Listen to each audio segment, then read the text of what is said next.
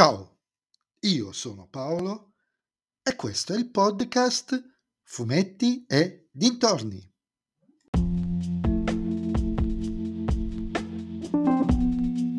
In questo episodio del podcast uh, vi parlerò del Dylan Dog 423 nella stanza del guerriero, scritto da Carlo Ambrosini e disegnato da Gabriele Ornigotti, edito ovviamente dalla Sergio Bonelli Editore.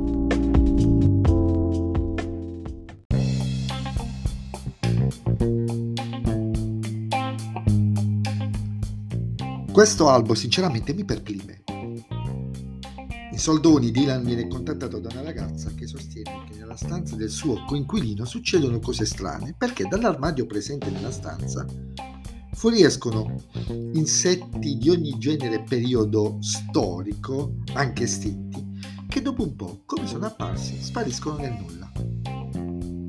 Parallelamente, nel primo secolo a.C., un barbaro, per ordine del suo capo, cerca una donna per ucciderla, affinché non venga profanata dai soldati romani che l'hanno catturato in quanto promessa alla sposa, Dodi- sposa ad Odino. Il problema eh, di questa storia è che l'ho trovata completamente fuori fuoco, non perché la storia è brutta, tutt'altro, ma perché è una storia di Napoleone rigirata riadattata per Dylan Dog.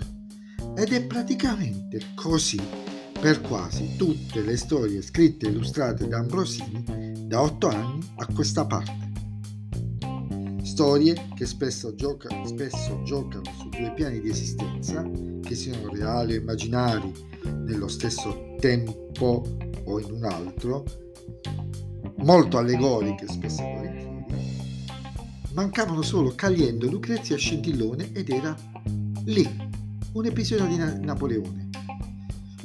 Sarebbe forse opportuno per la Bonetti, come avviene già per Bilotta, dare ad Ambrosini per questo tipo di storie uno speciale, proprio perché il suo personaggio è diverso come proprio narrativo, approccio narrativo da quello che ci si aspetta dal personaggio quando si legge la serie regolare.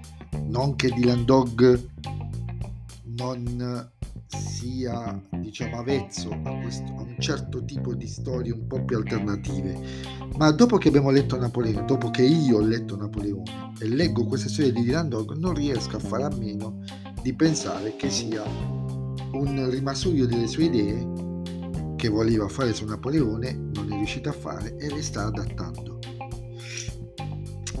E sono 4-5 storie che va così. Riguardo ai disegni, sono ancora più perplesso.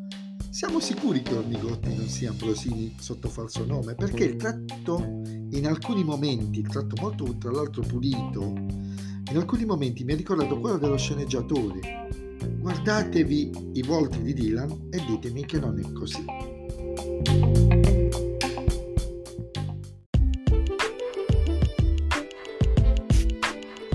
E anche questo episodio del podcast è terminato. Mi risentirete nel prossimo episodio. Vi ricordo che potete sempre seguirmi su Instagram, sulla pagina Fumetti e Dintorni, dove possiamo interagire. E se vi piace il mio podcast, allora suggeritelo ai vostri amici. Se non vi piace il mio podcast, suggeritelo a chi non sopportate. Ciao a tutti!